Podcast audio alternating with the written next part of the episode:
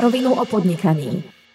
V našom podcaste e, rozoberáme e, podnikanie úplne nadrobné a rozprávame sa s mnohými ľuďmi, ktorí sa pustili do podnikania o tom, ako podnikanie funguje, čo všetko potrebujeme e, k podnikaniu, či je dobre mať živnosť alebo SRO a čo vlastne podnikanie prináša ľuďom ako takým. Dnes som si pozval do nášho štúdia špeciálneho hostia, s ktorým sa budeme rozprávať možno o takej špeciálnej forme podnikania. Ja to neprezradím úplne na začiatku, ale poviem, že eh, Martina Urbanika som spoznal už veľmi dávno, ešte v časoch, keď som ja pracoval pre korporáciu a v tej dobe Martin pracoval na rovnakom marketingovom oddelení. A neskôr nás osudy spojili v čase, kedy ja som sa rozhodol odísť z korporácií Začal som na sebe makať, potreboval som v tom čase schudnúť veľa kýl, dať sa naspäť dokopy. A Martin v tom čase organizoval veľké ultra preteky, čo pre mňa bola úplne nová oblasť, o ktorej som predtým v živote nepočul. Martin, vítaj v štúdiu. Ahojte, dobrý deň. My sme sa v podstate stretli po rokoch e, pred nejakými šiestimi rokmi, kedy som ja e, makal v posilke a snažil som sa zhodiť aspoň 20 kg. A ty si zrazu prišiel a povedal si, že, že ty robíš niečo také ako ultrapreteky. E, pre mňa to bolo niečo, čo som v živote nepočul, nevedel som, že čo to znamená. Predtým, než sa pustíme do všetkých našich tém, skús povedať, čo to ultrapreteky sú a čo vlastne ty organizuješ. No keď sme sa spoznali, tak e, myslím, že to bolo vtedy tretí ročník toho podujatia, ktoré ja organizujem, ktoré sa volá Štefánik Trail. A v tom čase bolo naozaj, by som povedal, že malé svojou veľkosťou alebo rozsahom, ale veľké možno tou témou. A to bola jedna z vecí, ktorá bola práve takým tým začiatočným impulzom na to, začať robiť nejaký vlastný projekt. Ešte ako zamestnaný, myslím, že dokonca v tom čase Eh, ja som bol v, tiež v takej menšej korporácii, ako sme sa kedysi dávno stretli, ale stále som pracoval eh, v súkromnej spoločnosti a popri tom som vlastne si naplňal nejaké vlastné ambície a ciele. A je to jednoducho podujatie, ktoré hm, láka ľudí, ktorí si chcú niečo dokázať úplne na rovinu alebo svojmu okoliu. Um, a je to podujatie, kde ľudia sa snažia prebehnúť alebo prejsť v čo najkračom čase veľmi naozaj veľkú vzdialenosť, ultravzdialenosť a to podujatie dnes um, je vlastne podujatím, kde sa beží z miesta posledného odpočinku Milana Rastislava Štefánika uh, na Bradle uh, do Bratislavy k jeho soche a tá trasa meria 144 km a keďže sa beží v podstate pohrebení Malých Karpát, tak e, samotné prevýšenie tej trati, alebo koľko kumulatívne musí človek vystúpať, aby zdolal túto trasu, tak to je viac ako 5 kilometrov dohromady. E, preto je to naozaj fyzicky, ale aj mentálne veľká výzva a my sme tu práve pre takýchto ľudí, ktorí tú výzvu chcú prijať, chcú sa na ňu poctivo pripraviť a chcú aspoň raz za život niečo také dokázať. Dobre, ja ešte upresním pre poslucháčov, že to, že niekto beží ultra, znamená, že beží vzdialenosť dlhšiu ako 42 km. Tak to je. Vzdialenosť za maratónom, čo je 42,195. Dobre, ty si dobrý príklad toho, ako možno začať podnikať už počas práce e, pre nejakú veľkú firmu. Budeme sa dnes rozprávať o tom, čo to obnáša e, podnikať v takom netradičnom sektore, ako sú športové podujatia. Možno to bude pre mnohých inšpirácia a povedia si, že by to možno mohli skúsiť a že z toho nemusia vôbec bať. Ale ešte predtým, ako sa dostaneme k tejto téme, tak ja by som sa možno vrátil o 5 rokov naspäť, kedy sme my dvaja spoločne sa stretli aj pri jednom z takých pracovných projektov, ktorým bol rebranding značky ProSite Slovensko.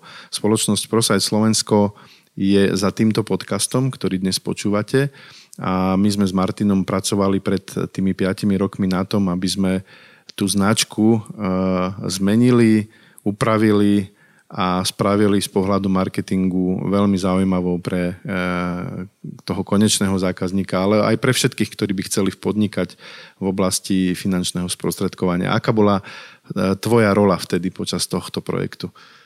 Tak moja rola bola, mm, by som to rozdelil na také dve časti. Na jednej strane my sme sa dokonca stretli v tom korporátnom svete v čase, kedy ja som bol brand manažérom značky Eurotel pre, čisto pre komunikáciu a pre komunikáciu produktov, služieb pre firmných zákazníkov.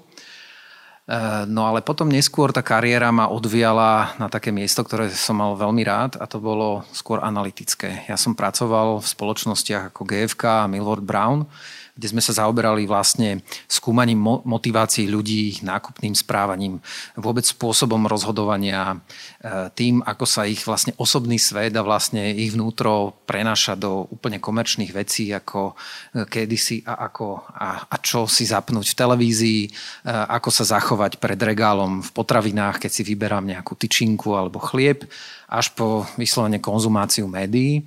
Zaoberal som sa s tým viac ako 8 rokov a tie skúsenosti vlastne e, som potom mohol pretaviť aj do toho projektu nášho spoločného.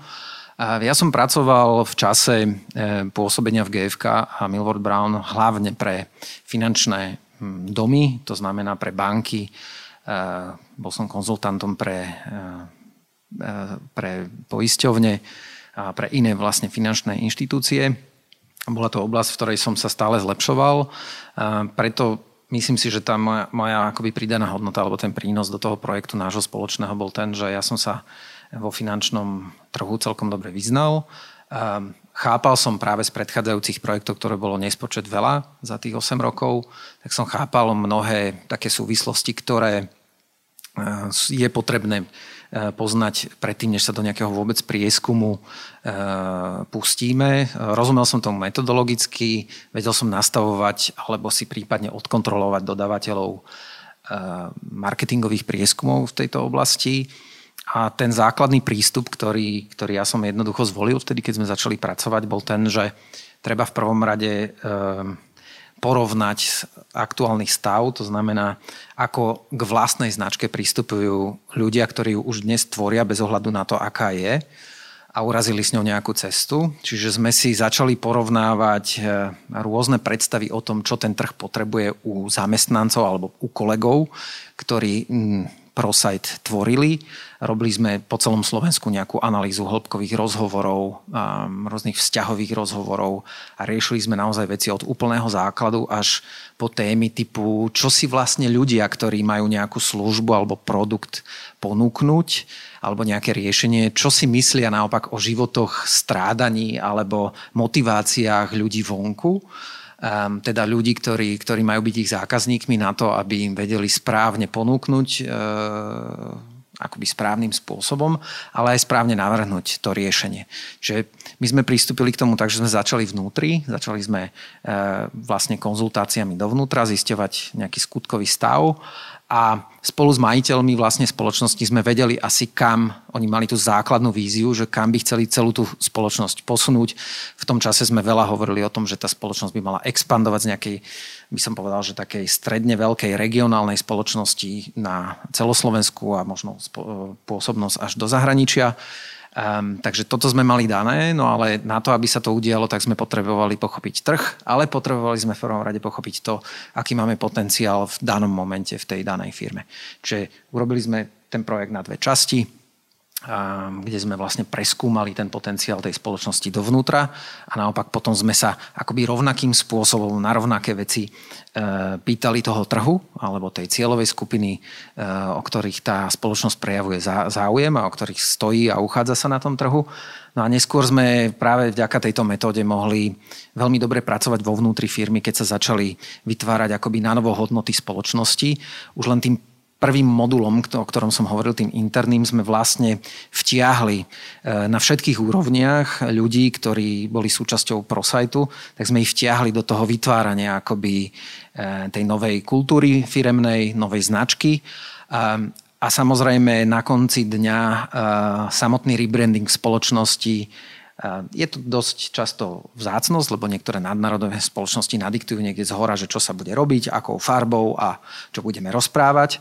Ale naopak e, výhodou v prosajte bolo, že naozaj to, čo sme zistili a to, akým spôsobom sme to zistili a to, na čo sme prišli, bolo tá, bola tá realita, tá slovenská realita, tá každodenná realita týchto kolegov A spoločne sme vlastne tú značku vytvorili. Jej hodnoty a keďže sme si to vždy porovnávali s tým trhom, ktorý bol vonku, tak ehm, ja to nazvem tak, lebo už som pri viacerých rebrandingoch bol tá stráviteľnosť tej témy, ktorá je veľká, ehm, bola oveľa jednoduchšia a tie zmeny vo vnútri spoločnosti, ku ktorým bolo treba pristúpiť, boli, sa diali jednoducho ľahšie a za plnej participácie vlastne všetkých ľudí, ktorí v nej pracujú.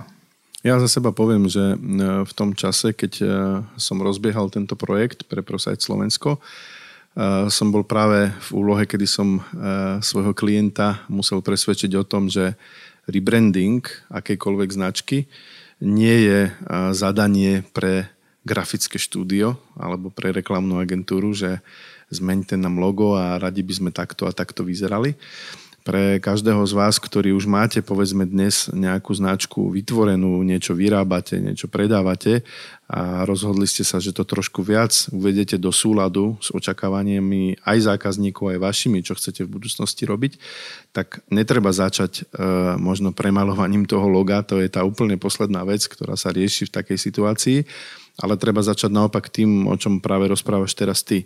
To znamená, pre mňa bola zaujímavá vec na tej metodológii, že my sme celý ten prieskum trhu začínali vo vnútri vo firme. My sme vlastne ako keby potrebovali pochopiť pohľad ľudí vo vnútri, ich kultúru na tú danú vec, na predávanie finančného poradenstva a potom sme to dávali do súladu s tým, čo očakávajú ľudia vonku. Ja by som sa ťa možno spýtal, lebo počas toho projektu napríklad pre mňa bolo veľa prekvapivých vecí ako vnímajú ľudia vlastne e, finančné produkty a svoje vlastné rozhodnutia a čo sú možno také veci, ktoré ľuďom zabraňujú uvažovať racionálne aj pri takýchto vážnych rozhodnutiach, ako sú financie. No áno, tak tých príbehov je naozaj veľa a častokrát hlavne vo finančnom svete platí jedno také pravidlo, ktoré je pre niektorého hráča na trhu veľkou výhodou a pre iného toho vyzývateľa, práve pre tie menšie firmy je to je to ťažká meta, ktorú treba dobývať. A, a to je, že keď urobíme mm, rozhodnutie v živote akékoľvek, či už je to partner, alebo je to politická strana, alebo niekto, komu držíme palce, a komu sme jednoducho uverili a chceme akoby zdieľať podobné hodnoty a život. A takisto to môže byť aj nejaká finančná služba, o ktorej v minulosti či už si priznáme, že nám jej výhody predal nejaký poradca bez ohľadu na to, či sme tomu rozumeli alebo nie. Alebo jedno, eh, jednoducho sme v minulosti boli presvedčení, že robíme správne rozhodnutie. Tak tou výzvou často je potom eh, ísť nazad, pozrieť sa na to kriticky, porovnať si to s niečím iným a povedať si, vtedy som urobil tú chybu. Ja som predtým, než som s Prosajtom robil, a tak som robil s mnohými, teda ako som už spomínal, aj bankami, a vyvíjali sme spoločne rôzne služby a bankové produkty a častokrát sa nám jednoducho stávalo, že klienti, ktorých si ako potenciálnych e, ten daný bankový alebo poistenecký subjekt jednoducho vyhliadol a chcel im ponúknuť super službu a častokrát to boli klienti, ktorí už podobnú službu akoby majú, a nejaký druh poistenia už majú, ale mali sme sa akoby usilovať o to, aby prešli na stranu tej inej spoločnosti tak sme zistili, že častokrát ľudia jednoducho bez ohľadu na to, aké im dáme racionálne argumenty, tak, e, tak sa proste rozhodli v minulosti a nechcú akoby otvárať tú skrinku, sami z toho majú zlý pocit a jednoducho sme ľudia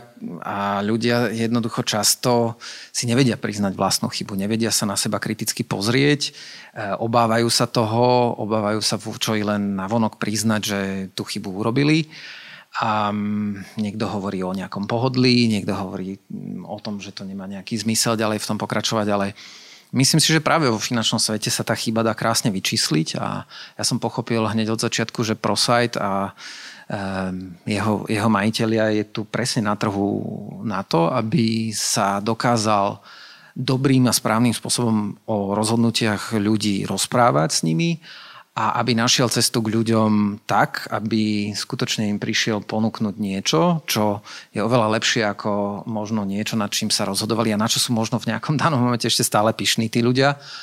Ale jednoducho čísla nepustia, preto je finančný svet eh, nielen o, o emóciách, ale hlavne o číslach a dokázať toto, byť tým vyzývateľom na tom trhu, ktorý, ktorý ide s pravdou von a často tým pádom logicky je aj nositeľom zlej správy, že sme v minulosti urobili nejakú chybu. Tak toto je naozaj výzva aj pre marketérov, je to výzva aj pre obchodníkov, ako to správne spraviť, aby to obchodne fungovalo a aby tí obchodníci alebo tí konzultanti, poradcovia, aby boli na trhu naozaj efektívni a aby robili výsledky nielen pre tých konečných klientov, ale aj pre tú samotnú spoločnosť a pre seba. Áno, pri tomto projekte mal prosajť zadanie úplne jasné. Eh, chceli eh, hovoriť ľuďom pravdu, chceli možno otvárať eh, staršie zmluvy, ktoré možno boli zle uzavreté a urobiť ich tak, aby to bolo pre klienta naozaj výhodné, aby tam neboli kadejaké skryté poplatky a tak ďalej. Čo práve pri tomto prieskume, ktorý si robil, bolo jasné, že veľmi ťažké človeku povedať, že niekedy spravil chybu. Takže to bola obrovská výzva. Celý ten projekt vlastne pokračoval tak, že my sme na základe týchto prieskumov v podstate navrhli e, spoločnosti ProSite, ako by mali vyzerať ich vlastné hodnoty, ktoré by potom predávali klientovi. Ja potom uh, musím upozorniť na jednu vec všetkých, ktorí by uh, rozmýšľali o tom, že ako svoju značku stavať. Vždy treba mať uh, na zreteli uh, vlastných zamestnancov, vlastné záujmy, ako to vnímajú a postaviť to celé na nejakej rozumnej misii, vízii a hodnotách, ktoré budú zrozumiteľné aj pre zákazníkov. Často sa e, ľudia, ktorí uvažujú o svojej značke, e, rozhodujú o tom, že či treba pracovať na misii, vízii a hodnotách spoločnosti. Často to považujú za nejaké také len marketingové bláboli. E, ako to je? Ako by sa mali ľudia pozerať na to, keď si stávajú svoju vlastnú značku? Je to dôležité niečo? Treba to nadefinovať? No určite je to dôležité a asi najdôležitejšie na tom, pretože tak ako postavíš ten prvý nejaký kameň alebo ten základ, tak, tak sa ti vlastne celá tá robota, ktorá nie je ľahká a nie je ani lacná, vlastne to budovanie tej značky, tak sa ti to potom robí ľahšie. A základ je podľa mňa byť veľmi e, pravdivý v tom, čo robíš a naozaj e, do tých hodnôt a čohokoľvek iného si dať e, veci, ktorým, ktoré žiješ, ktorým nie, že veríš, lebo viera je, že Vieš, že, že viera je taká, že no, tak verím, že to tam je. Ale práve naopak, že to není vec viery, ale má to byť vec toho, čo som zažil, čo, ako žijem, ako fungujem. Potom sa ľahko tvorí značka, pretože ten jazyk okolo nej už sa neskôr nájde. To už môže nájsť prípadne aj tá agentúra, ale na to, aby si vlastne pomohol agentúre, aby ti mohla pomôcť, tak musíš byť veľmi pravdivý v tom, čo, z čoho vychádzaš, prečo to robíš Uh, musíš tomu rozumieť, prečo to robíš. Sám sebe musíš rozumieť, prečo robíš veci tak, ako robíš. Neskôr sa toho asi dotkneme, že aj v behu je to veľmi dôležité práve v tom dlhom behu, že ty pokiaľ nevieš, že prečo tie veci robíš, tak vlastne ich ani nedokážeš urobiť. A tam vidím nejakú paralelu, že vlastne keď e, tú značku začneš akoby kresliť tak, ako to nežiješ reálne a neodráža nejakú skutočnosť, či už je to kultúra vo vnútri firmy, vzťahy s ľuďmi, vzťahy so zákazníkmi, ja neviem, eh, náročné eh, alebo, alebo menej náročné procesy, tak, eh, tak jednoducho to ten trh neuverí.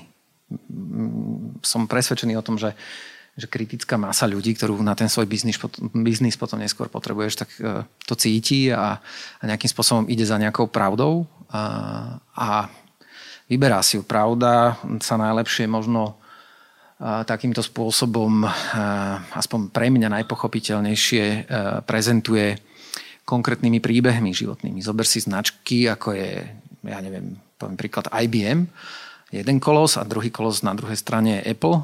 Zatiaľ, čo všetci vedia príbeh zakladateľa Apple, poznajú dokonca jeho povahové zlé vlastnosti. Po, po, zna, uh, už boli sfilmované rôzne porady a všetky filmy. A nie, nie, nie je to len vzostup kariérny, ale reálne všetky tie ťažké veci a dôvody, prečo to začal vôbec robiť a kam, kam až to dotiahol, tak pri iných značkách jednoducho častokrát nevieš. Aj vieš len, že sú veľkí a tak ďalej, ale v tom momente sú to také E, celkom ľahko ohroziteľné mamuty, z ktorých si každý odhryzne a je dobré, keď si niekto, aj keď len maličká firma, e, začína budovať značku, tak by ju mal zač- začať budovať na tých svojich pravdách a dôvodoch, prečo vlastne sa do takého niečoho vôbec pustil. Častokrát to vidíme v potravinárstve, že jednoducho tie menšie a stredné firmy, ktoré mnohé z nich neskôr vyrastú aj do veľkých firiem, vidíme majiteľov, ktorí sú podpísaní pod receptúrou piva alebo rôzneho mandlového masla a podobných vecí, dajú si tam vlastný obrázok. Ehm, to je niečo, čo je vlastne mm, vychádzanie na trh s vlastnou kožou, ehm, čo vlastne spotrebiteľ pochopí, že áno, tak oni dávajú do toho všetko a nič neskrývajú. A to je dôležité. Hej? A to, to je podľa mňa potom dobrý základ pre, pre uveriteľné a atraktívne budovanie značky pre trh. Čiže taká, taká možno ľahko zapamätateľná rada znie, že ak tvoríte značku, e, snažte sa byť vždy pravdivý, autentický a taký, ako ste a vtedy máte oveľa väčšiu šancu na úspech. Presne tak. Ja si myslím, že tie agentúry, o ktorých si spomenul, že je dobré ich využiť, pokiaľ na to máme peniaze, ale je dôležité, aby oni hľadali možno už nejakú tú tonalitu a ladenie toho spôsobu, ako tých ľudí osloviť. Ale to poslanie, ten odkaz a tie hodnoty si musí naozaj firma veľmi dobre zvážiť a musia byť také, ktoré žijú, či už sú to majiteľi alebo zamestnanci každý deň. Ja, ja musím potvrdiť, že tento postup určite funguje, pretože po 5 rokoch, čo aj ja pracujem pre klienta ProSite Slovensko, sa z nejakej regionálnej firmy, z firmy ProSite stala v podstate veľká finančná firma, ktorá dnes je, patrí do prvej desiatky finančných poradcov na Slovensku s obratom takmer 10 miliónov eur ročne. Takže v každom prípade si viedol úspešný projekt, blahoželám. E, sedíme v štúdiu e, s Martinom Urbanikom, zakladateľom e, projektu Štefánik Trail a v ďalšej časti tohto podcastu sa budeme rozprávať o tom, že športový projekt môže byť aj podnikanie, alebo aj nemusí. Budeme počuť ďalej. Podcast Na rovinu o podnikaní prináša dvakrát do mesiaca užitočné informácie, tipy a triky aj motiváciu pre začínajúcich podnikateľov. Súčasná zložitá situácia kvôli pandémii COVID-19 je pre mnohých z nich výzvou. Preto sme pre vás pripravili jednoduchý prehľad všetkých dôležitých informácií súvisiacich s krízou na jednom mieste. Navštívte našu stránku narovinu.online lomka výzva 2020. Ak vám tam niečo chýba, dajte nám vedieť. Radi vám poradíme. V štúdiu dnes sedím eh, s Martinom Urbanikom, ktorý je zakladateľom projektu bežeckého, ultrabežeckého projektu Stefanik Trail, ktorý pred nejakým časom so mnou spolupracoval na projekte rebrandingu spoločnosti ProSite Slovensko, ktorá je e, za týmto podcastom. Martin, tvoj otec, keď e, sme robili e, spolu film, film Značkár o tvojom ocovi, ktorý značkoval Štefanik Trail, 144 km trasy, deň, noc, čiže nabehal pri tom 300 km, povedal, že ty si to začal, v tom filme hovorí, že ty si to začal robiť preto, lebo si bol už taký tučko Aká bola tvoja motivácia vôbec, vôbec vstúpiť do segmentu bežeckého športu? No ja som do toho bežeckého segmentu vstúpil ako bežec, nie s nejakou víziou, e, víziou že budem organizovať alebo nebodaj, e, e, nebodaj podnikať.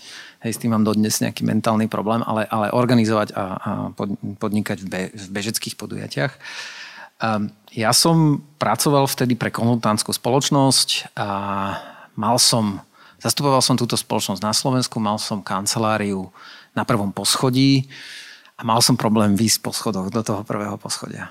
Mal som, ja mám 1,74 m, nie som nejaká výšava, ale mal som 93 kg. Už by si mohol ísť na Miss Slovensko, myslím, že o 1,72 m je Fakt? minimum. Fúha, tak, neviem, tak posilení sa na tie dôležité partie potom budem musieť ale zamerať viacej. No ale v tom čase je to už nejakých 9 rokov dozadu. A v tom čase som jednoducho mal 93 kg, mal som najvyšší plat, aký som doteraz mal a najvyšší príjem korporátny, ale, ale e, cítil som sa veľmi zle fyzicky a poviem pravdu aj psychicky, lebo Možno aj vďaka tomu, že som mal toľko veľa skúseností z tohto trhu, tak som v tom čase pracoval pre značku, ktorá potrebovala niekoho, kto bude na tom trhu tú značku zastupovať. Zároveň bude robiť aj biznis, čiže zatiaľ, čo Predtým v minulosti som sa hlavne orientoval na nejaký consulting marketingový a vlastne som sa venoval stále témam, ktoré som riešil už od vysokoškolského štúdia. Som stále išiel v rovnakej téme. A tak zrazu som bol postavený 5 e, rokov, takmer som pracoval v tej spoločnosti a už som zodpovedal za obchodné výsledky. A napriek tomu, že v niektorých fázach sa mi obchod páči, ale na druhej strane hovorím, že ja určite nie som akoby ten, ten pravý kovaný obchodník. A jednoducho po takomto čase, určite mnohí obchodníci to poznajú, tak príde nejaké vyhorenie, príde niečo, čo jednoducho si povie, že už to nedáva zmysel chodiť do práce takýmto spôsobom a niečo musíš začať robiť. No tak niekto si nájde frajerku, niekto si kúpi auto alebo motorku, e, neviem čo, niekto si robí ďalšie dve deti a ja som si povedal, že by som sa mal začať venovať trošku viacej sebe svojej hlavne e, fyzickej stránke a schránke hlavne a začal som behať. Našiel som zase bývalého kolegu, ktorý, ktorý mi hovoril, keď som mu raz v piatok telefonoval z práce, e, že čo robí, tak on hovorí, že ide na Devín Bratislava. Tak ja som si povedal, že do dvoch mesiacov to skúsim zabehnúť aj s tou zlou kondíciou a začal som rapidne chudnúť, zmenil som rýchlo stravu a Všetko to bolo také na kolene, ale tak podarilo sa a mňa vtedy beh chytil ako taký. No a začal som, keďže som začal takto akoby pobehovať a vtedy ani môj otec ešte nebehal, on bol bývalý gymnasta, ale ako žil veľmi takým 40 rokov takým pasívnym rodinným životom. A, ale ako videli, že ma to baví, tak mi kupovali nejaké knižky o behaní a tak ďalej, tak som dostal knihu, ktorá bola prvýkrát o ultramaratóne a v tej, o horskom ultramaratóne v Spojených štátoch, respektíve v Mexiku. A tam som vlastne našiel jeden inšpiratívny príbeh človeka, ktorý zorganizoval na kolene tiež nejaké preteky a úplne bláznivý nápad mal um, pre zo pár jedincov a nejaký, nejaký kmeň indiánov. Zorganizoval pretek na 50 míl a a mňa v tej knihe nenadchli ani tak tí bežci, ako ten človek, ktorý to nejakou silou vôle z nejakého do, malého domčeku v Mexiku to celé zorganizoval a tie najväčšie v tom čase bežecké hviezdy z tej Ameriky dokázal dole stiahnuť, ktoré súperili eh, s kmeňom indiánom, ktorý vlastne vo svojom DNA a vienku mal behanie strašne dlhých tratí, neuveriteľne dlhých pre, pre obyčajného človeka. Takže to bol jeden taký inšpiratívny príbeh, ktorý proste ma chytil za srdce a preto som si povedal, že OK, tak okrem 11-kilometrovej trasy treba možno začať niečo iné a o rok som išiel ako súčasť štafety na jednom e, podujatie pri Balatóne, kde práve bola prvýkrát som v živote tam stretol ultrabežca, síce na asfalte, ale ultrabežcov, ktorí bežali 220 km a vôbec som nerozumel tomu, že ako sa im to darí. Hej, som sa na nich pozeral, že čo, čo majú iné, či majú nejaké iné nohy alebo čokoľvek a boli to normálni ľudia ako my. Tak ma to zaujalo, táto téma. A už vtedy som bol rozhodnutý, že niečo podobné by som mal na Slovensku aj ja akoby hobisticky vymysleť, len preto, že to je že to je niečo pozoruhodné a že, a že na Slovensku to ani nemáme. No tak samozrejme, že na Slovensku boli takéto podujatia, ale ja som vôbec v tom segmente akoby nebol, takže mne sa to zdalo, že to je absolútna akoby novinka. A, a jednoducho uh, chcel som, chcel som uh, si urobiť vlastný projekt, pri ktorom si budem realizovať vlastný pohľad na tú tému. Pretože ja som 8 rokov pracoval ako manažér, ktorý zadával, čo ja viem, reklamu, práve tie projekty kampaňové a tak ďalej zadával do agentúr. Potom som sa stal na 8 rokov vlastne konzultantom, kde som tie všetky hm, svoje skúsenosti eh, mohol pretaviť do nejakého poradenstva aj do iných segmentov, ako, ako bol len telekom a len potravinárstvo. Začal som, ako som spomínal, aj s bankami a s finančnými domami ale vždy som mal taký pocit, že, že vlastne stále robím na niekoho iného, buď ideí, alebo, alebo pre niekoho iného a vlastne, že nemôžem úplne všetko, čo by som chcel, alebo čo si myslím, že by bolo správne, že nemôžem realizovať. A mne vtedy nebolo, akože, ne, nebolo pre mňa podstatné, či to je veľký alebo malý projekt, ale ja som naozaj už mnoho rokov nemal akoby niečo, čo by som pocitoval, že to je moje. Čiže tvoja prvotná motivácia nebola uh, urobiť startup a zarobiť rýchlo peniaze a exitnúť trh. Ty si chcel uh, robiť niečo, na čo máš vlastný dosah a môžeš tam uplatniť svoju kreatívu, keď dobre rozumiem. Hej? Áno, ja, som, ja takto rozmýšľam a dodnes nemám uh, ten koncept urobiť startup, zarobiť na ňom a exitnúť. Ja to, ja to tak nemám, nikdy som to tak nemal. Neviem, niekedy si myslím, že to je bohužiaľ tak a niekedy naopak som za to vďačný, že, že to tak jednoducho mám. Ale ja som v prvom rade chcel robiť veci, ktoré ma naplňajú, ktoré ma bavia. A neskôr, pretože pustiť sa do Štefanik Trailu v tom čase, najskôr prišli obrovské starosti a s rastom toho podujatia prišlo hrozne veľa nových povinností, takže ja som prestával stíhať v tom normálnom korporátnom živote, ktorý ma ale živil tak bolo prechodné obdobie, ktoré bolo takmer dva roky, kedy sme so ženou, s manželkou sme urobili rozhodnutie, že jednoducho sa pustím tým smerom opäť nie kvôli zárobku, ale z nejakého, ja som to vtedy ani nevedel pomenovať. Mňa proste niečo ťahalo, e, niečo sa mi páčilo, mal som v tom vášeň, videl som, že tá akoby reakcia z toho, nazvíme to trhu alebo z tej komunity, že je dobrá a pozitívna, že sa veľa ľudí do toho chce zapojiť dobrovoľnícky, či už na nejakej priamej organizácii alebo len ako dobrovoľníci v daný víkend alebo deň. Takisto bežci e, rástli doslova účasť geometrickým radom. No ale tie prvé 2-3 roky to bolo o tom, že de facto manželka ma živila a, a ona, ona v nejakom neskoršom období, keď už uh, predsa len to dostalo, uh, keď už to predsa len dostalo nejaký už konečne logický rámec, už to nebolo len tak genericky rastúce podujatie, tak vtedy ona pri jednej debate aj povedala, že že keď sme hodnotili, že kam sa to celé dostalo a aký to dostalo vlastne nádych celé, tak ona hovorila, že mi rozumela v tom čase, že ja som to chcel urobiť pre vlastnú profesionálnu úctu pravdepodobne, respektíve určite videla, že ja už som niekoľko rokov vlastne strádal v tej práci. Že ja som ju síce robil a chvála Bohu, robil som ju akoby úspešne, ako som povedal, ja som e, odišiel z korporátu s najvyšším platom a dobrovoľne a mal som príjem nula v zásade. E, ale jednoducho už ma to nebavilo. A už ma nebavilo, uh, už to nebolo len, že nebaví ma práca, ale nebavilo ma plno veci v mojom živote. Hej? Že som bol fakt, že vyhoretý a potreboval som niekde úplne inde začať a bez ohľadu na to, aké to bude mať nejaké finančné následky. Čiže namiesto nového červeného Ferrari v garáži, ty si si zaparkoval do svojej hlavy projekt ultrabehu na Slovensku. Uh, ako si rozprával, ty si takú prvotnú motiváciu na niečo také, získal z knihy Born to Run, ak som to dobre pochopil. Áno. Linku na túto knihu dáme potom pre poslucháčov do eh, show notes, aby si ju vedeli nájsť a prípadne vedeli prečítať o tom ultra preteku v Mexiku. Ale to ešte nebol ten začiatok toho Štefánik trailu, hej, to vzniklo nejak inak. Skús trošku možno ešte približiť. Áno, vzniklo to ale v tom istom čase, keď sa pozrieme na tú časovú os, lebo ja som na jednej dovolenke túto knihu prečítal a prečítal som aj druhú a tá bola opäť e, z darovanej knihy a to bola kniha o Štefánikovi, kde som v okolo 200 stranovej knihe našiel jednu dvojstranu, ktorá sa venovala časti jeho života v roku 1915, keď bol v službách ako francúzsky letec, francúzsky eh, dôstojník. A, a on bol v Srbsku a vykonával špionážne lety nad bulharským územím.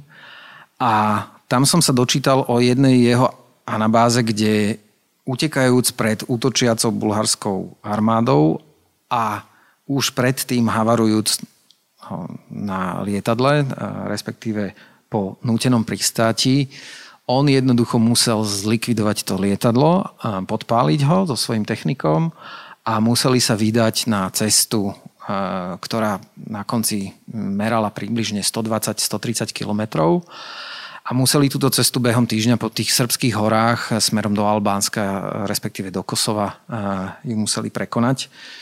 A zaujalo ma hlavne to, že nikdy som o tom nepočul, nikto starší a nikto mladší sa to v školách neučil.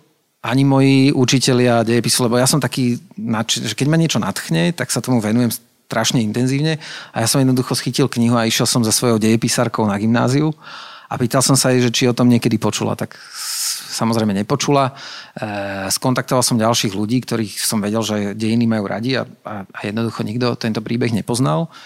No a práve preto, že že, že, že tesne po tejto anabáze, tá, on, to, sa dialo v novembri 1915, tak on až potom, ako mu francúzskí letci práve v tejto situácii zachránili život, pretože bol vážne zranený a musel, museli ho previesť do Ríma, do nemocnice, kde sa pozviechal, tak až potom, po tejto udalosti vlastne sa zoznámil s Benešom a až po tejto udalosti vlastne začali robiť také tie všetky politické kroky a vytvorili tú alianciu, ktorá mala za cieľ vlastne e, vytvorenie slobodného Československa po prvej svetovej vojne.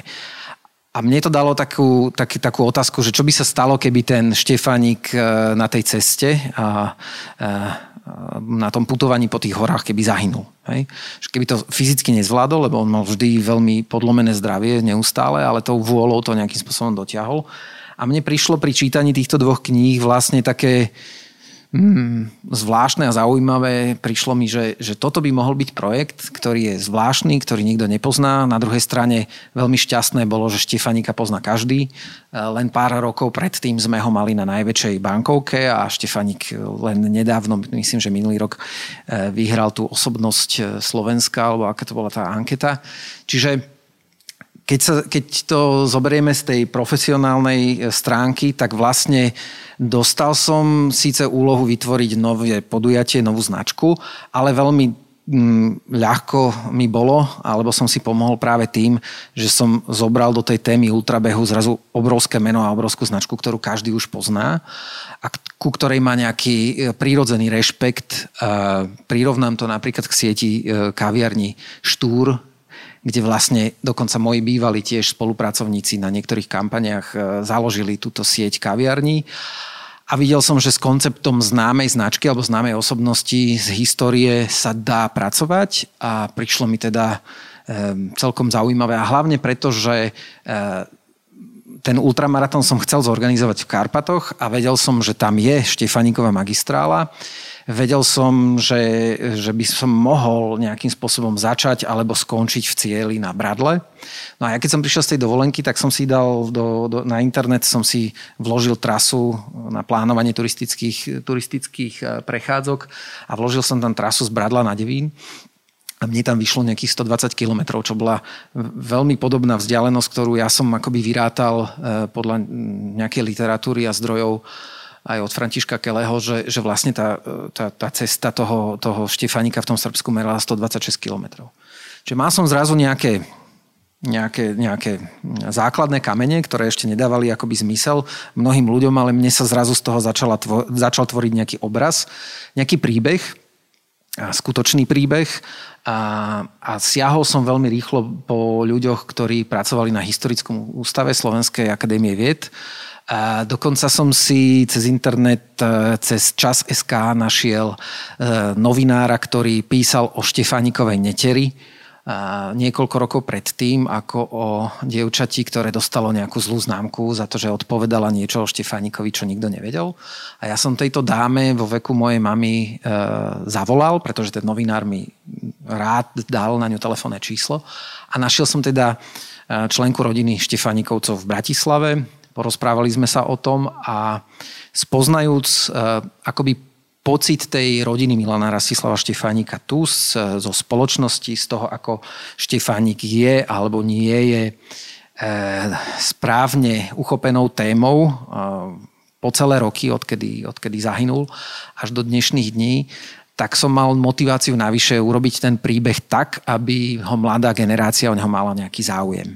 Dohodli sme sa na tom, že jednoducho ľudia dnes nie sú knihomolí, nejdú do knižníc, nejdú s akademikmi sa rozprávať o nejakej storočnej minulosti, ale že pokiaľ cez šport, cez nejaké čisté, čistú tému zoberieme znovu Štefánika úplne z nového pohľadu, tak je tu nádej na to, že vôbec Štefánik ako taký a tá jeho téma sa môže vrátiť dokonca k mladej generácii, ktorá už akoby, veď je to prirodzené, že o storočného človeka prečo by mala mať v dnešnej dobe záujem. Tam, tam bol ten začiatok. Toto je zaujímavá časť tohto celého príbehu. Ty si vlastne preniesol tú historickú trasu, ktorú on absolvoval pri záchrane v Srbských horách do projektu na Slovensko, čo je veľmi zaujímavý prístup, čo v podstate je jasné vidno, že ty ako marketer si vedel, že ten príbeh je veľmi dôležitý na tom celom. A keď sa teraz e, spätne ale na to pozrieš, vedel by si mi povedať, my sme sa v prvej časti rozprávali o tom, ako robiť branding svojej spoločnosti, postaviť to na nejakých hodnotách, ktoré sú uveriteľné a autentické. Ty si postavil nejaký projekt, podnik, beh, ktorý má dnes veľa účastníkov. Je to obrovské podujatie z pohľadu počtu ľudí. Ako si preniesol, aké hodnoty si do toho projektu preniesol ty svoje vlastné, ktoré dnes môžeme v tom projekte cítiť, keď sa na to pozrieš tak z vrchu? No, ja si myslím, ja som nemal veľa nejakých dobrých kariet, ja som nemal žiadne peniaze. Eh, aj keď som zarábal dobre, tak nemal som nejaké rezervy, lebo v tom čase som nejakým spôsobom sa stiahoval do nového bytu a tak ďalej.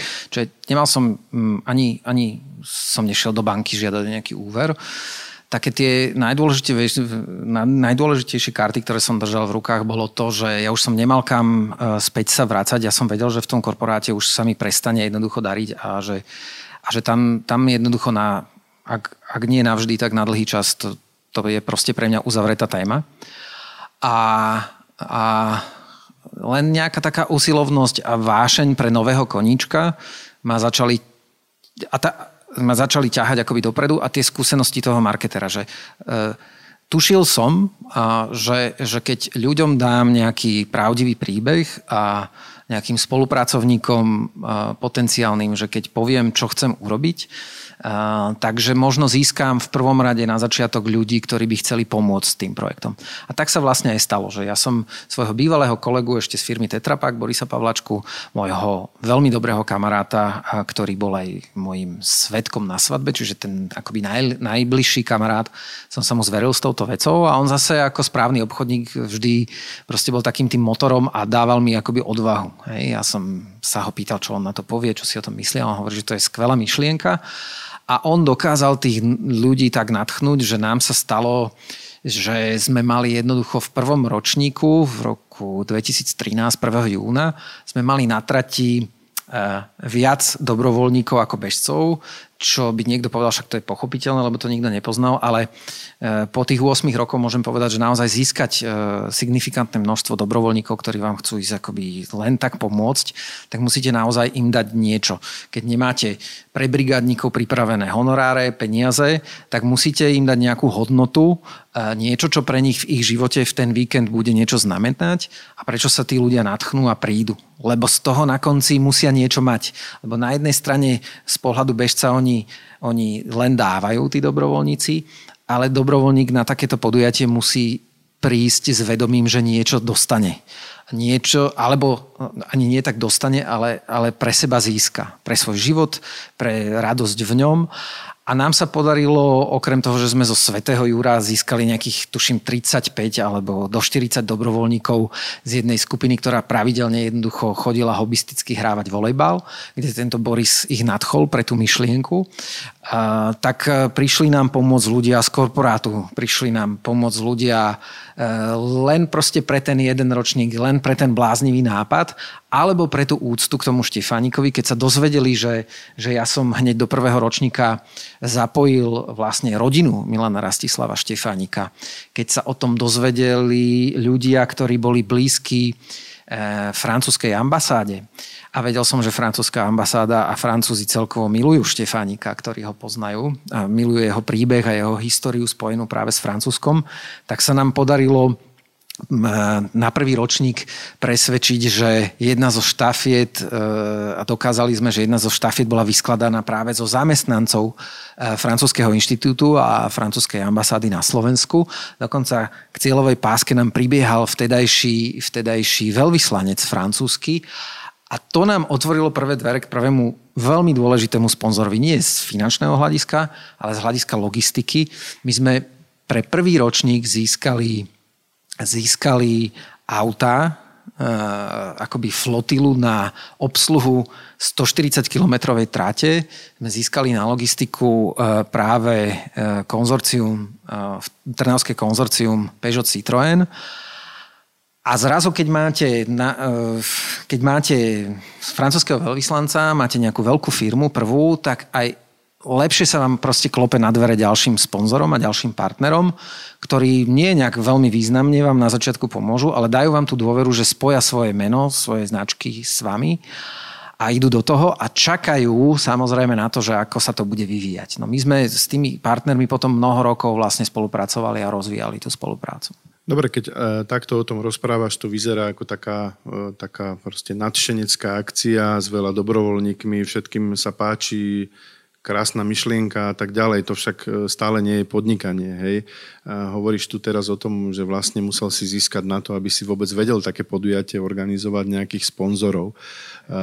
Ľudia by si teraz mohli predstaviť, že dobre, veď však e, mám ľudí, ktorí ti zadarmo pracujú na tej trase, mám nejakých sponzorov, čo zaplatia základné nejaké náklady, ale ono to tak úplne nie je. Hej, ty si v nejakom čase musel sa rozhodnúť a musel si, predpokladám, založiť nejakú firmu, spoločnosť a musel si začať to riešiť vyslovene takým tým naozaj podnikateľským prístupom. Aké boli tie začiatky, ako si sa ty rozhodoval, ako to dať do praxe, tak aby sa to dalo vôbec organizovať celé. Ja som bol živnostníkom na začiatku, čiže popri in, inej práci som mal nejaké marketingové malé projektiky ako freelancer, Začal som vlastne s touto živnosťou pracovať aj pri vzniku Štefanik Trail. Založil som občianske združenie, pretože som dúfal, že prídu nejakí kamaráti, ktorí mi raz za rok poskladajú dar 2% z dane a, a že vlastne sa mi bude dobre žiť. Čo bola taká naivná akoby predstava samozrejme, ale jednoducho mám občianske združenie, ktoré už dnes predsa len nejaké peniažky tam sú a nejakým spôsobom dokáže participovať na zabezpečení toho podujatia. A uh, ono je to tak, že keď e, ty musíš, uh, nie je to ľahké, lebo, lebo jedna vec je natchnúť uh, ako ambasádu a mal som tam samozrejme popri tom aj strašne veľké šťastie, že som, že som vlastne na ten kontakt vôbec prišiel a že, a že boli otvorení tej spolupráci. Ale druhá vec je vlastne, že akýkoľvek sponzor môže ti to byť tvoj najlepší kamarát, ale pokiaľ on z toho nemá naozaj na konci nejaký, nejakú mediálnu prezentáciu, tak vlastne tá spolupráca možno vyjde na jeden rok, na druhý rok, je v nejakom veľmi malom rozsahu a nevieš ju akoby nevieš ju vlastne tú, tú spoluprácu akoby pretaviť do nejakej dlhodobejšej, hĺbšej spolupráce, rozvinúť ju a tak ďalej.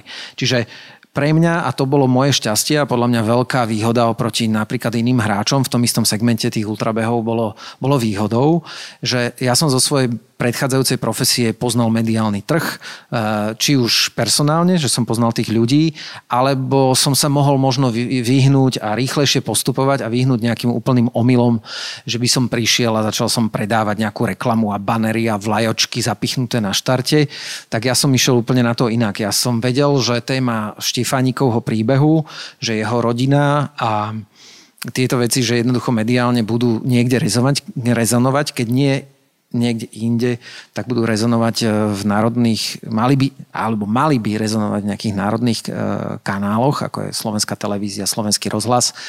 Um, takže začali sme ísť touto cestou a získavali sme akoby priestor aj pre nás e, ako podujatie, ale aj pre tých našich sponzorov sme získavali, získavali vlastne priestor a tým pádom sme si mnohých z týchto z týchto vlastne partnerov vedeli pritiahnuť na viac ako len jeden rok.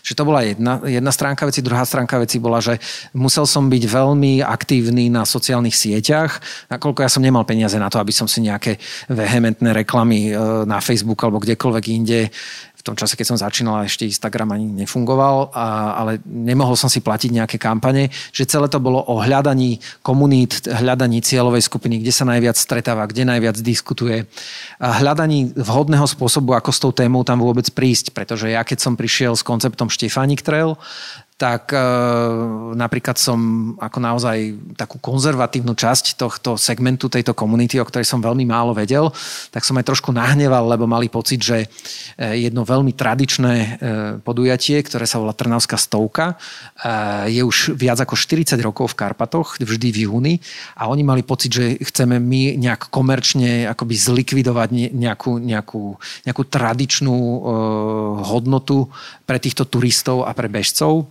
tak sme museli vysvetľovať hneď od začiatku, eh, prečo sme tu, čo chceme robiť, akým spôsobom to chceme robiť. A museli sme si veľmi ťažko akoby hľadať to miesto práve v tých srdciach tých bežcov a vôbec dokázať to, aby nám začali dôverovať, že máme čisté úmysly a aby prišli na naše podujatie, tak to bolo ohromne veľa práce a ohromne, to, je, to, sú, že, to sú stovky tisíce hodín na, na sociálnych sieťach a vysvetľovaní defenzív e, rôznych a, a presviečaní vlastným konaním, vlastným správaním, vlastným servisom na tých, na tých pretekoch, že naozaj sme tu preto, aby sme vyrobili niečo, čo je špeciálne, čo sa nesnaží akoby povyšovať na niekoho iného, ale zároveň má naozaj ambíciu mať čo najvyššiu kvalitu na trhu. Skúsme to tak možno trošku zhrnúť, keďže sa rozprávame v našom podcaste vždy o podnikaní. My sme na začiatku tohto rozhovoru povedali, že toto na jednej strane je podnikanie, ale možno aj nie je podnikanie. E, z toho, čo teraz hovoríš, znamená, že ty vlastne e, pracuješ pri takomto projekte s určitým príjmom od ľudí, ktorí ten beh chcú absolvovať, pracuješ so e, sponzorskými peniazmi, pracuješ s mediálnym priestorom, je za tým obrovský kus organizač, organizačnej práce z pohľadu logistiky. Čiže to je všetko to, čo ty potrebuješ riešiť aj dennodenne vo firme. Jedinú vec, ktorú možno, že tam vidím navyše, je vlastne tá participácia dobrovoľníkov, ktorí bezplatne prídu pomôcť, pretože za to niečo dostanú. Uh, skús troška vysvetliť, ako sa na to celé pozeráš ty. Uh, nenapadlo ti nikdy, že by si z toho chcel robiť nejakú, ja neviem, francízu, alebo to robiť v oveľa väčšom alebo aké, aké, aké sú tvoje plány, ako, ako na trhu je veľa rôznych behov, e, poznáme tu obrovské behy s tisíckami účastníkov, aký je rozdiel medzi tebou a povedzme takýmito veľkými e, projektami? No, rozdiel je vlastne v tom začiatku a v tých očakávaniach. E, ja som nezačal podnikať preto, aby som si, jak, jak je to v tom filme, kurva, tak, že a teď si vás všechny koupím ja som naozaj potreboval sa realizovať. Hej. Potreboval som nejakú tému, e, niekto povie, že nie, niekto povie, že áno, že som kreatívny a jednoducho ja to mám tak, že potrebujem stále e, nejakú tému rozširovať a stále hľadať v nej nové veci, ale primárny nie je nejaký zárobok peňazí. Je dobré, pokiaľ si pokriem tou činnosťou nestrácam ňou akoby čas, alebo nestrácam, poviem tak, že peniaze, že ja som strašne veľa času ukradol svojej rodine v tých úvodných rokoch hlavne. A vždy je to o tom, že moje deti by vedeli rozprávať aj manželka o tom, že koľko som hodín, večer, cez víkendy, koľko celých víkendov, týždňov, mesiacov som ja obetoval a nemali zo mňa akoby nič. A dnes sa na to pozerám tak, že chcem to chcem to aj nechať v tej rovine. Jednoducho, ja, nech, ja som nikdy nemal cieľ vytvoriť firmu, ktorá bude robiť eventy, lebo toho je tu strašne veľa a ani sa necítim manažersky akoby schopný v tomto smere. Ja dokonca do svojho týmu som e, poprosil a požiadal a som vďačný, že tam mám ľudí, ktorí dokážu s ľuďmi oveľa lepšie, citlivejšie pracovať ako ja, ktorí majú na to prírodzený talent. Ja, ak mám vôbec nejaký talent, tak je to nejaká skôr vízia, prinašanie a naozaj, ale aj pretavovanie do reality nejakých dobrých nápadov, ktoré sa väčšinou opierajú skôr o atraktivitu pre tých samotných bežcov ale nie som schopný mať nejakú servisnú firmu, nie som schopný ju udržiavať v nejakom spôsobe v chode. Dokonca si myslím, že nie som ani dlho, akoby celoročne nie som schopný motivovať ľudí, hej, či už svojim správaním, vystupovaním, akokoľvek. E, na toto ja talent nemám a aj v minulosti sa ukazovalo aj v tom korporáte, že pokiaľ som bol na strane človeka, ktorý dostal zákazku, dostal jasný cieľ a mal ten cieľ splniť a na konci to, toho, že to splnil, bola vlastne zaplatená faktúra, tak to je model práce, ktorý mne viac vyhovuje. A preto ja sa necítim ako budúci, ani, ani, ani v hlave to nemám ako budúci majiteľ nejakej spoločnosti a firmy. A teraz sa skôr sústredím na to, že by som chcel Štefánik Trail uh, z podujatia, ktoré má dnes viac ako tisíc bežcov a pracuje s viac ako 300 dobrovoľníkmi, uh, tak, tak by som chcel zachovať tú myšlienku a, a trochu zjednodušiť to podujatie.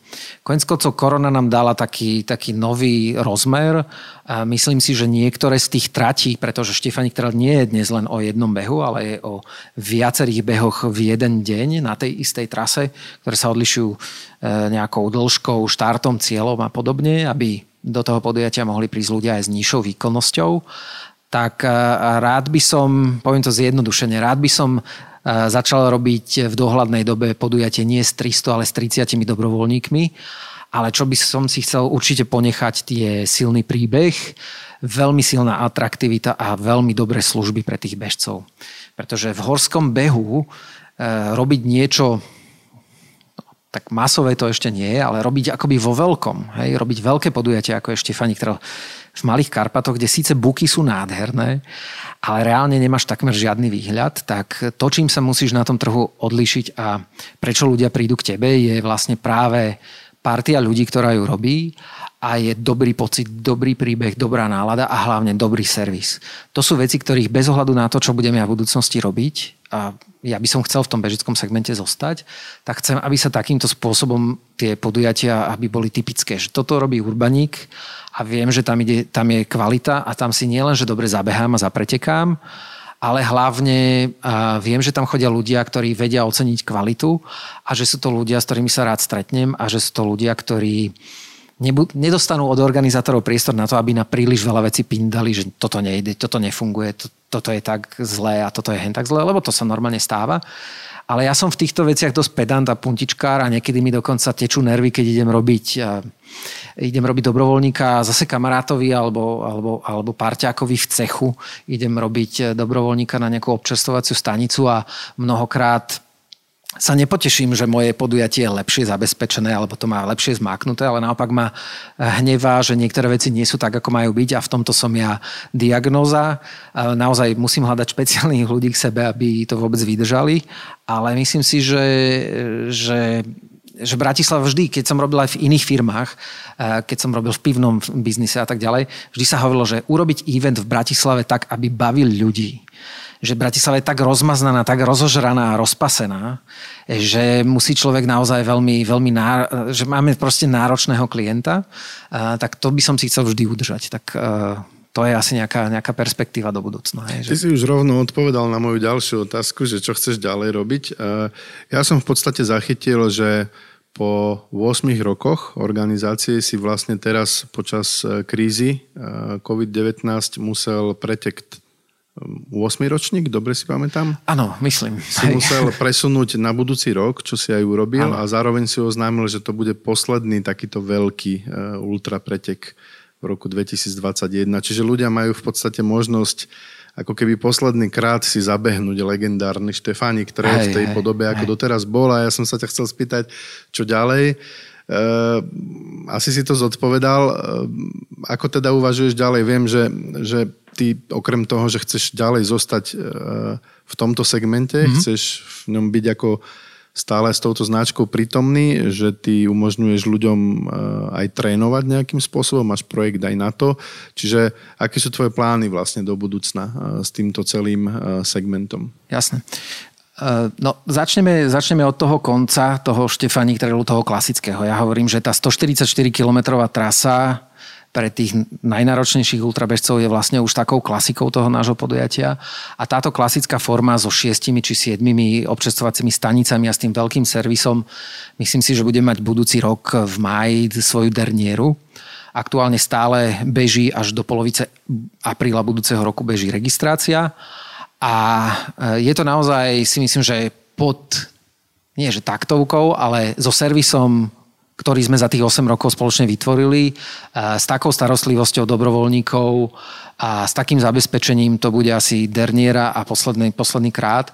Um, teraz aktuálne kvôli covidu, keďže sme museli podujatie májové jednoducho zrušiť a presunúť, pretože tá organizácia, my nemáme taký veľký aparát, aby sme si proste povedali, tak to presunieme na september, október. To sa jednoducho nedá s 300 dobrovoľníkmi ich znovu akoby namotivovať a zvolať e, dvakrát do roka.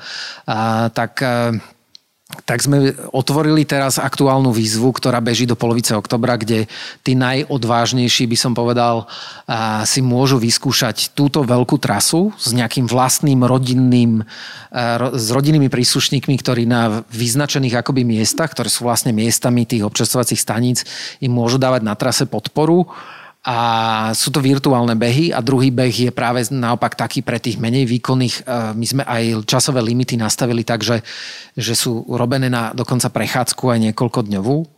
Myslím, že 48 hodín limit na tej najdlhšej trase, normálne to býva 32 hodín a na tej druhej 46 km trase zo Sološnice do Bratislavskej Ráče sme myslím, že dali nejakých 13 alebo 15 hodín, čo úplne, že s prechádzkou aj, aj si pospať môžeš na trase. Um, tí ľudia dokážu prejsť. No a príde nám, že do budúcna by sme práve tie najväčšie výzvy nechali takto virtuálne a zatiaľ mám v hlave koncept, ktorý by sa mal stále e, točiť okolo ultrabehu, ale už to bude ultramaratón, ktorý bude paradoxne v okolí Bratislavy asi najkračší a cirka bude mať 46 km, ak som to správne zmeral. A malo by to byť vlastne so štartom, e, so štartom v Sološnici a s cieľom e, práve v amfiteátri v Rači. Stále to bude na Štefanikovej magistrále beh. Stále e, sa to bude určite volať Štefanik Trail. S tou značkou jednoducho vôbec nekončíme. Naopak, chceme ju teda do takejto polohy preniesť. A my sme vlastne zistili, že v roku 2020 sme túto kratšiu trasu chceli uviezť ako novinku a sa nám ukázalo, že sa nám e, spolu s tou klasikou do nej nahlasilo najviac ľudí len v prvom, akoby v prvom ročníku akoby otváracom pre túto trasu, takže sme si povedali, že toto bude asi niečo, čo sa tomu nielen bratislavskému, alebo aj, ale aj inému, inému bežcovi z okolia by mohlo páčiť. Zachováme možnosť e, vlastne štafiet a zachováme dokonca, urobíme tam polmaratón, lebo na to máme a máme na to, máme na to aj to zázemie na, na, v tej polovici tej trasy. Takže chceli by sme takýmto spôsobom vlastne pokračovať v tom koncepte bude rýchlejší, podľa mňa v mnohom bude atraktívnejší budeme na ne zbierať asi e, ľahšie aj dobrovoľníkov. A samozrejme e, už pri rozhovoroch vlastne so starostami ako Rače, tak aj Sološnice sme dohadovali nejaké ďalšie veci a vidíme tam veľký potenciál aj na nový, úplne nový koncept charitatívny a nechcem akoby prezrádzať, ale naše podujatia mali vždy aj nejaký charitatívny rozmer a našli sme asi nejakú, nejaký zase novú tému, nový príbeh, ako pomôcť reálnym ľuďom v reálnom priestore a čase. Dobre, ja by som e, pre všetkých poslucháčov, ktorí majú záujem o väčšie detaily, prezradil ešte jednu vec, že do show notes, do poznámok pod týmto podcastom pridáme linku na Martinov blog, kde sa budete vedieť presne, informovať o tom, eh, ako sa zapojiť prípadne do Štefánik Trailu. Eh, Martin dokonca organizuje program, kde vás dokáže pripraviť na takýto beh. Ty si rozbehol minulý rok nie, pre, pred dvoma rokmi. Pred dvomi toto, rokmi. Toto už je tretí ročník. My otvárame teraz, práve teraz, teraz v týchto dňoch otvárame tretí ročník projektu, ktorý sa volá Zaži Ultra. Takže... My sme ho zakla- založili spolu s Martinom uh, Horniakom a tento projekt sa zameriava práve na ľudí, ktorí sa zoznamujú s ultrabehom, vidia ho niekde akoby zvonku, pozerajú sa na nejako na niečo, čo je inšpiratívne, ale uvedomujú si takisto ako my, že je to predsa len o nejakom e, extrémnom športe, je to o nejakej disciplíne, kde treba mať e, skúsenosti, či už vlastné, alebo určite prevzaté od niekoho, kto tie skúsenosti má. A my vlastne v tomto, v tomto uh, tréningovom programe, ktorý trvá 8 mesiacov a pripravuje ľudí práve na následujúci ročník tej, tej, tej veľkej výzvy a do budúcna budeme chcieť uh, pripravovať aj na iné ultrabehy, ktoré existujú na Slovensku aj v zahraničí cez tento program, uh, tak chceme bežcov pripravovať. Uh, tak chceli by sme um, vlastne povedať, že, že s nami uh, naši zverenci v tom prvom ročníku, lebo tí druhý, tá druhá vlna, ten druhý ročník bohužiaľ pre koronu nemohol štartovať, ale ostali s nami stále v kontakte a ich štartovné sa prenieslo do budúceho roku. Ale napríklad už pri prvom ročníku sme dosiahli vyšší finishing rate, to znamená z našej skupiny ľudí e, skončilo vyššie percento, dokončilo preteky, prišlo až do cieľa na tej 144 km trase. E, jednoducho ich bolo viac percentuálne ako ostatných ľudí, ktorí prišli do pelotónu. Takže nejaké výsledky už máme. No je úplne jasné, že ty si človek, ktorý je veľmi kreatívny, takže vidím, že okrem eh, prvotného behu Štefanik Trail dnes už máme pred sebou niekoľko trás, niekoľko ďalších projektov, dokonca tréningové programy, takže eh, ja si myslím, že eh, toto je mm, veľmi zaujímavý príbeh, ako robiť možno podnikanie úplne z opačného konca, úplne s iným nasadením je to možno niečo iné ako to, na čo sme väčšinou zvyknutí, tak ja ti držím palce, aby ti toto nasadenie zostalo aj naďalej, aby sa ti darilo. Pre všetkých, ktorí by mali chuť vojsť do sveta ultra, naučiť sa niečo nové, tak uvedieme linku na program aj zaži Ultra, aby sa vedeli prípadne ľudia informovať, ako sa do takéhoto programu dostať. No a ja ti len prajem, aby to nasadenie, ktoré ty prejavuješ pri pretekoch ultra, kedy dobehneš aj nezabehnutelné preteky, ti ostalo aj v tvojom živote v oblasti podnikania v športe. No ďakujem veľmi pekne a ešte na záver poviem, že ten ultrabežec prišiel až po tom, čo som sa rozhodol organizovať, lebo ja som si tak biznisovo povedal, že keď už chcem byť dobrý organizátor a dobre obslúžiť tých svojich klientov, tak by som mal zažiť aj to, čo oni zažívajú. Takže ja som zažil Ultra v roku 2013. Ja som si išiel na jednoduchšie preteky, ako bol Štefánik Trail a tak ma to chytilo, že dnes vlastne jeden z dôvodov, prečo ten Štefánik Trail veľký musí ísť trošku do úzadia je práve ten, že ja sa chcem veľa venovať akoby vlastnému behaniu a vlastnému športu a vlastnej fyzickej kondícii a to si chcem zachovať. A možno aj to je takéto posledné, čo by som chcel povedať, že v tom je to iné, že to moje podnikanie je založené na nejakej vášni, ktorá ale vyžaduje čas a nejaké nasadenie aj fyzické, aj zdravot, zdravotne proste musí byť človek fakt fit a jednoducho predstaviť si toho klasického podnikateľa, ktorý proste sa ženie, ženie, ženie až do toho infarktu v 55 rokoch, tak tam ja nemôžem ísť. Moji obidvaja dedovia skončili na infarkt, robili kariéru. Ja jednoducho nemôžem týmto smerom ísť, ale podnikanie v tomto smere ma baví, ale baví ma iba vtedy, keď sa tomu viem už venovať aj ako športovec a zažívať to naozaj aj v tom lese a nie len v kancelárii. Ďakujem veľmi pekne, Martin, a prajem ti veľa úspechov. Ďakujem, všetko dobré. Dnes sme mali v štúdiu e, Martina Urbanika, ktorý je možno dobrým príkladom pre všetkých, ktorí by chceli e, pretaviť svoju vášeň zároveň do podnikania, ktoré e, vám umožní sa svoje vášne nielen venovať, ale tak trochu aj znežiť. Takže držím všetkým palce a teším sa o dva týždne opäť v našom podcaste na rovinu online. Počúvali ste na rovinu o podnikaní.